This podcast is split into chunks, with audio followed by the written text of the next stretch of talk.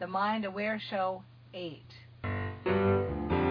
Hi there, brain trainers. This is Dana Wilde, and welcome to the Mind Aware Show, where you connect with today's thought leaders about mindset, wealth, and more. Start your day with the Mind Aware, and now you're ready to accomplish anything. Hi, this is Dana Wilde with the Mind Aware Show, and welcome. I am just so excited to talk with you today. You know, let me ask you a question. Are you thinking right now, if my business takes off, then I'm really going to be happy? Know, I'm going to work hard now and then I'm going to be happy later. Or maybe it's that, oh, after I lose 10 pounds, then I'm going to be really happy. Or if I made more money, I mean, is there something that you think, gosh, if I just had that thing, then I would be happy? Well, if that's you, you are going to love today's show because today I am talking to Shawn Achor, and perhaps you're one of the 10 million people who's, who've already heard of him because you've seen his TED Talk, you know, or perhaps you've read his book, The Happiness Advantage, or his new book, Before Happiness. Well, I'm going to tell you something. We are going to talk about some really interesting things about what's going on in his life, how to find more happiness in your life, and why happiness comes before success and not the other way around. So let's jump right in. Hi, Shawn. Hi, thank you so much for having me on. Well, it's great to have you here. And I just, I love your books. I love all the work you're out there doing. So I'm really excited to jump in. So why is it that, that we're told that success comes before happiness? And tell me a little bit more about why you think that's not true.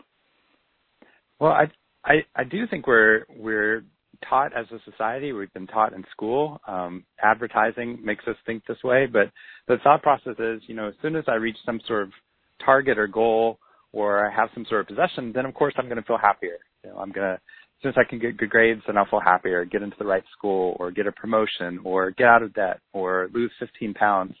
So part of what we've been doing is we've been trying to encourage ourselves. If I just want this enough and think I'll be really happy in the future, then I'll push really hard towards that success. Um, I've been working in a field called positive psychology that decided to scientifically test if that was actually the case. And what we were what we found, and we were shocked by how marked the results were, was that that formula just never worked. And it never worked because every time somebody had a success, every time they actually hit one of those goals, your brain would actually change the goalpost of what success looked like. So you got good grades. Well, now you have to get into a better school. You get into a good school. I spent I spent 12 years uh, working at Harvard University, and I see these students that are incredibly successful that got into a school that they wanted to go to you think would be happier. And 80% of them went through depression at some time during their four years there, and 10% contemplate suicide. So that formula wasn't working. And then they get into the workplace and they get that promotion, but then they're thinking about the next promotion or the next raise or the next job. And the problem was that every time your brain had a success, your brain changed the goalpost of what success looked like. But amazingly, we found if you flipped it around, the formula actually worked. If you could find some way of deepening your happiness in the present, it turns out we could watch every single success rate, every business and educational outcome we know how to test for rise dramatically just by getting your brain to start at positive. Well, I think actually that's one of the most exciting things I like about your books is that you do a lot of studies and research yourself and you rely on other people's work. And I, I think that's the fun part is being able to see that this isn't just a bunch of woo woo this is really for real. And so let me see if i understand what you're saying. What you're saying is we we go out we achieve we get something we're happy for about 10 minutes because we achieved our goal but then we're immediately looking for the next thing. And so really it's uh, kind of that old adage of the joy in the journey or finding a way to live in that gap um, so, what are some suggestions you have for how do we get happy when we are probably never going to have what we want because we always want more and more and more, right? So, how how do we get happy now? Well, it's a great question. So, I think the other thing that society keeps teaching us is that um, either something, some possession, or some future goal will make you happier. Um, and by the way, if that was true, then every single celebrity, every movie star, every person at one of these top schools, every person that has over a million dollars, all of them would be extraordinarily happy. And we can just see that that's empirically not true. Like anytime you turn on the news and you hear about well, what some of these celebrities are going through, or you know, I've worked with um, you know, billionaire bankers all the way down to unemployed farmers in Zimbabwe. And what we've been finding is that there's no connection between um, their, you know, their external world. There's very little connection between their external world and their long-term levels of happiness. What we found that did matter was that they had a belief that they could choose happiness, and that was actually the interesting part. Um, in this research, I think you know, you're talking about these old adages that have been saying finding joy in the journey. Um, what we've been finding in this research is we keep we keep confirming what those old adages were. We keep finding that people have been right for thousands of years. We just haven't been following that advice.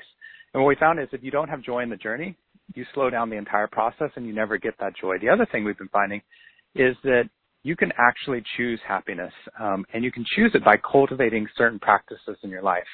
So what we've been looking for, what are the smallest habits somebody can make within their life, the smallest intervention or addition to their day, that if they did that, it could actually cause them to be happier. And I, one of the things I want to highlight is how much we're actually pushing against. Um, if you talk, if anyone who's listening to this talks to somebody in their life who is unhappy, that person is going to say, I'm unhappy because of some external event, or I'm unhappy because these are my genes, or these are my neurochemicals. And what we've been finding is all those things have an impact upon your happiness, but we can trump all three of those, um, which is extraordinary. We found that if for tw- 21 days in a row, just 21 days in a row, you give us 45 seconds, and during those 45 seconds each day, you can even do this while you're brushing your teeth. We've researched people just scanning the world for three new things that they're grateful for that have occurred over the past 24 hours. So three new things each day that they're grateful for in the present and they do this for 21 days. At the end of it, they have 63 things they're grateful for, which, which is a very robust list, but not the reason we do it. The reason we do it is you're literally training the brain to scan the world in a different way. Our brain will naturally scan the world for the threats and the hassles and the stresses first, unless we train our brain to do something opposite. When you practice doing these three gratitudes each day, it turns out your brain gets stuck in that new pattern. It gets better at looking for the things you're grateful for. And we can take people that are low level genetic pessimists who are default pessimists, like that's their genetic default in the world. And within a 21 day period of time, we can raise their levels of optimism above their genetic set point. And you can do this with 84 year old men with potentially genes of pessimism who have been practicing pessimism their whole life. Maybe you know people that are like that, that they've been practicing pessimism their whole life. And you get them to do this small little habit. And what happens is within 21 days, we can get them to go from low level pessimist to low level optimist day 28 to 30, we can actually watch the neural pathways in their brains change. And six months later, not only are they happier, but we actually see a dramatic increase in their business outcomes or their educational outcomes or both. And let me pause real quickly to say why I think this is just phenomenal. The reason I think that there's a revolution in this research is because what we're not saying is gratitude's good for you. Everyone who's listening already knows that. The reason why this is incredible research is I would have never believed until doing it that literally a two minute or a 45 second intervention in somebody's day could trump not only their genes, but eight decades of experience. And that's exactly what we're finding. So we found two minutes of journaling each day about a positive experience, remembering all those positive details about one positive experience literally gets the brain to double that experience because you can't tell the difference between visualization, and actual experience. Uh, 15 minutes of fun, mindful cardio activity, just a half workout every day, is the equivalent of taking an antidepressant. We found that two minutes a day of just watching your breath go in and out, doing meditation or attention training over the course of the day, that two minute habit of just watching your breath go in and out, we've been doing this out of Google. We found it actually raises your accuracy, accuracy rates by 10% and dramatically improves your levels of happiness and drops, drops your stress. And then the final one, which is the most powerful of the five, is, and we've been doing this out at Facebook and at Nationwide Insurance. We've had them for 21 days in a row. Think of one new person each day to write a two minute email or text message to. So a two minute text message or email praising or thanking one person you know. And if you do that for 21 days in a row, pick a different person each day. Um, I wrote to a high school English teacher a couple years ago and I said, uh, you're the reason I fell in love with reading. You're the reason I wrote a book. Thank you for changing my life It took me longer to find that woman's email address than actually to write it. But if you do this for 21 days in a row, your social connection, your, the breadth, depth, and meaning in your social relationships, when we test your social connection, your score is off the chart. and you get great emails back because people write they don't know about this two minute rule, so they keep writing about how great they think you are. But at the end of it, uh, at the end of the 21 days, you've deepened your social connection, which is not only the greatest predictor of long-term happiness we found, but we just this is amazing. We just found this out. Social connection is as predictive of how long somebody will live as obesity, high blood pressure, or smoking. We fight so hard against the negative, and like you're saying, we sometimes forget to tell people how powerful two minutes of positive can be. We can literally help you to choose happiness, and as a result of that, reap that incredible happiness advantage in your life. Wow. I mean, this is really such an exciting time to be alive. It's just uh, so cool, everything you're saying. This is Dana Wilde with the Mind Aware Show. You're listening to Shawn Achor talk about happiness and the happiness advantage. You can learn more about Shawn at thehappinessadvantage.com. You know, what's so exciting about this, I'll tell you a little personal story. I had my niece interview me for a class one time and you know, it was one of these where you have to study like your one of the people in your life you like and she asked me a bunch of questions about my life and then the very last question she said was how come you're happy all the time how do you stay happy all the time and I kind of chuckled when she asked it, and I said, "Practice." you know how you stay happy all the time, and what you're saying is so true. You've given so many different examples of ways. You know, 45 seconds every morning. Put a post-it note on your toothpaste. Everybody, do it while you're brushing your teeth. Think of three new things you're grateful for. Make sure and reach out and write thank you notes and and show appreciation for the people you love and build those social networks. These are such easy steps, but it's really just creating the habit, and then you create those super highway pathways in your brain. And if I understand right, I've heard you say just so many uh, interesting things. One of them is that 90% of your long-term happiness is actually comes from how your brain processes information. Like it's not a big mystery on why people are happy. It's a it's a belief that they could be happy and then putting it into practice. And so have I got that right? Is that really what to, the, you're trying to say with this in a nutshell? Yeah, it's incredible, but that's exactly what we found. Uh, only 10% of our long-term happiness is predicted based upon the external world. 90% of our long-term happiness is still based upon the external world, but it's how your brain processes that world. It's how you think about your work, how you think about your income, how you think about your family members. And if we can get you to change your brain to be more optimistic, to have deeper social connection, and this is an important one that we've just added in based upon some new research, that you see the world not as a threat, but actually as a challenge. We, um, I just did a, uh, a large study at the large Swiss bank, uh, UBS, in the middle of the banking crisis with um, Ali Crum from Stanford University and, and Peter Salovey, who's now the president of Yale. And what we found was that people, the way that people, everyone from entrepreneurs to bankers to um, uh, to lawyers, that they were the way that they viewed stress was actually making them um, not only sicker but but less successful as well. What we just found was that if you think about stresses in your life as a threat, like if you think stress is bad for you and you spend your time fighting or fleeing from stress, it turns out that your brain has 23% higher negative effects of that stress.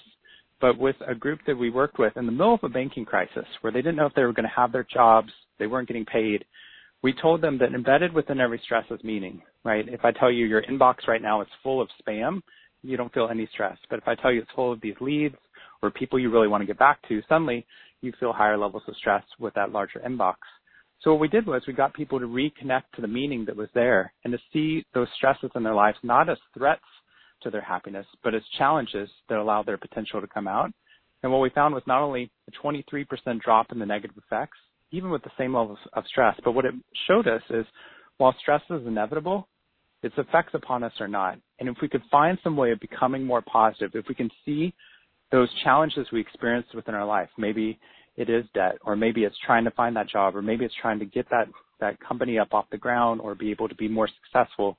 In each one of those moments, what we found is if you stop viewing the world as a threat and start viewing all these things as challenges, not only do our happiness levels rise, but every single business outcome improves. We found that your productivity rises by 31%.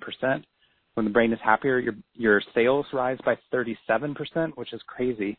Um, and we found you're 40% more likely to receive a promotion over the next two year period of time. Wow, that's amazing. I love that sentence. Did you hear that, everybody? Reconnect to the meaning in your life. I mean, doesn't that sound just so awesome? Wouldn't you just love to reconnect at a deeper level to the meaning in your life? This is Dana Wilde. You're listening to the Mind Aware Show. I'm talking to Shawn Achor, the author of The Happiness Advantage, and you can find him at thehappinessadvantage.com. We're going to come back and ask Shawn another question, and you know what? It's going to be about when he was actually depressed. Do you believe the happy guy was depressed, and how did he get out of it? I know you're going to enjoy this. Stay tuned. We'll be back in a second. Have you checked out The Mind Aware on Facebook at facebook.com slash themindaware? Discover daily mantras, inspiration, the latest brain information, and exclusive training on mindset, wealth, health, and more. That's facebook.com slash themindaware. Let's connect and kick your life up a notch. Hi, this is Dana Wilde. Welcome back to the Mind Aware Show. We are talking to Shawn Achor, the author of The Happiness Advantage. And I have to tell you, I was pretty shocked when I learned that he actually went through a time when he was feeling depression. You know, we get this idea that you know people are just born happy or they're you know a natural optimist and all of this type of thing so how did the happy guy start out with a depression to find this solution so i'm really excited to hear this story shawn tell me more so um well it came about in, in an interesting way uh so um i'm I, I'm out speaking all the time out at, at companies or doing research um, or working with schools on happiness. And so many people think, well, of course, he's a happiness researcher. Of course, he's always been happy. He's even married to a happiness researcher, so of course he has to be happy. But uh, my wife, uh, Michelle Gielan, she uh, last year we, we had our son, uh, who's now one years old, and uh, she said, Shawn, you're not traveling anywhere in February unless Oprah calls. and uh, so I didn't travel anywhere except then Oprah called and I got to go out to her house four days after Leo was born. And I sat in her backyard and she did a two hour, well, it was supposed to be a one hour interview with me on the science of happiness and basically how happiness is an advantage. That when people are happier, all these business outcomes improve. And as they were shutting down the lights, I turned to her and I said, um, it's so easy for somebody to watch this to think, well, of course Shawn's happy. He's a happiness researcher. Of course Oprah's happy, you know, with all of her wealth and her friends and the celebrity. And she said, I, I went through, I went through the depths of depression when, at the height of my career, when I was making the most money, when the movie, movie Beloved I had produced didn't do as well as I wanted it to. And I told her I went through depression while I was at Harvard University I spent 12 years there, and actually, it's part of what got me into positive psychology in the first place. She turned back on the cameras, and we did a whole extra hour about how you can create happiness even in those times when it's darkest. And I know that there's some people listening that are that have friends or family members that are going through depression. And part of what I wanted to say was, so I went through two years of depression. Depression's different for everyone. For me, it was like I wandered out into this bog and couldn't figure out how I got there. But basically, my whole life stopped for a while. Um, and I, I tell people that unhappiness, that the opposite of happiness is not unhappiness, because um, sometimes unhappiness can make us make changes in our life we need to. The opposite of happiness to me is apathy, um, because the way I define happiness is is the joy we feel growing towards our potential. Depression does the opposite. It it it robs us of that joy that we feel moving towards our potential, and we stagnate. So right as this was happening, I was being exposed to this new field at Harvard called positive psychology, which was attempting to study are there ways we could actually be happier, or are you just your genes and your environment?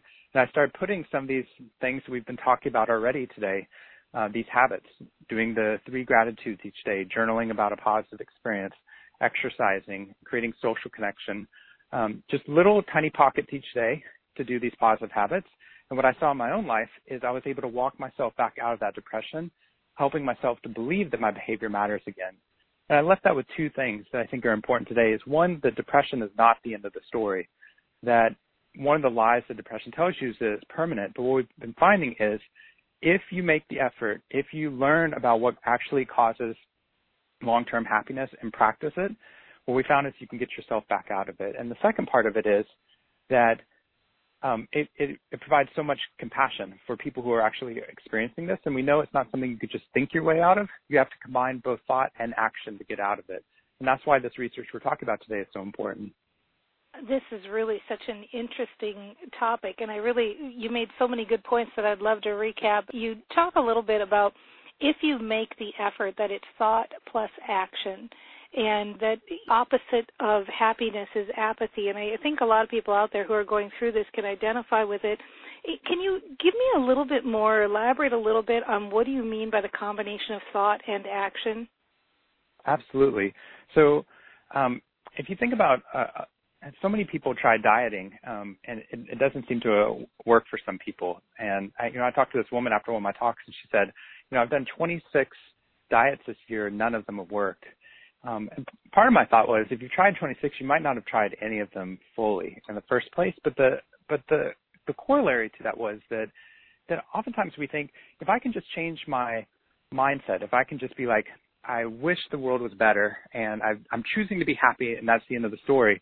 If you try and do that, but you haven't changed any of your habits or your actions in your life, you lose that mindset very quickly. You go right back to your default. And if you try and just change your actions, but without changing any of your thoughts. Like you try to diet, but you haven't changed the way you've thought about food or care about being healthy or why you're trying to be healthier in the first place. Then it turns out those habits we don't keep, and a week later we go right back to where we are. In the research, what we've been looking for is what's the best combination for getting somebody to change. And what we found is they had to combine both. They had to combine both a mindset change and a habit change at the same time. So what we do with happiness in this research is we get people to first believe that happiness is a choice and that happiness is an advantage to them. They will actually be, I mean, the conclusion of all this research that we've been doing out these companies, literally is every single business outcome improves when the human brain is positive. So the greatest competitive advantage in the modern economy is a positive and engaged brain. If you can convince yourself of that, that choosing happiness in the present has value, and then you add in a two minute positive habit each day helping you keep that mindset. And that two minute habit could be that positive email to a new person each day praising them or thanking them. Maybe it's doing two minutes of poetry a day or uh, going for a walk with your dog briskly for 15 minutes as long as it's cardio the equivalent of taking an antidepressant so whatever it is if you if you're getting people to combine those positive habits with a positive mindset that's how we get long term change to actually occur I love that. I know Mind Aware listeners are really liking that too because we we couldn't agree with you more. We're all about that here. This is Dana Wilde. You're listening to the Mind Aware Show. I'm talking to Shawn Achor. He is the author of The Happiness Advantage. Make sure and head over to thehappinessadvantage.com. And I'm telling you, and I know all of you brain trainers out there are eating this up. And if you have not read his book yet, The Happiness Advantage, you absolutely just must go out and get it because it's just packed with everything, all the research, all the tips, all the ideas for really putting this into into action and making this happen, getting that combination. One of the things I really like about your work too, Shawn, is that we're definitely kindred spirits on this. Is that I, I think in the past a lot of the positive thinking movement was very well meaning, but maybe there wasn't enough emphasis about just living in the real world with these real emotions, like you were talking about earlier with depression and just everyday annoyances or frustrations and how can we be real people and recognize and be aware that we're going to have these things but have a make a decision and make a choice to be happy have an awareness that we don't want to stay stuck there. One of the phrases that you keep coming back to and talking about is about uh, leveraging the power of your mind using the advantage of happiness hence the title of your book. Can you talk a little bit more about that about how getting happier is actually pretty practical. If you can get happier, things go easier for you, and you have that that lever fulcrum going for you. Can you talk a little bit more about that?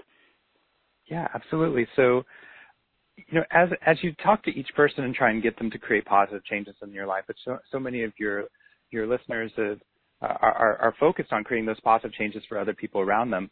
Is that uh, I've been really trying to meet people where they're at. So when I was working with the Harvard student population, they they actually were fine sacrificing happiness. They wanted to improve their grades. They wanted to be smarter so that they could later in their life have a better career, make more money, and then that would make them happier.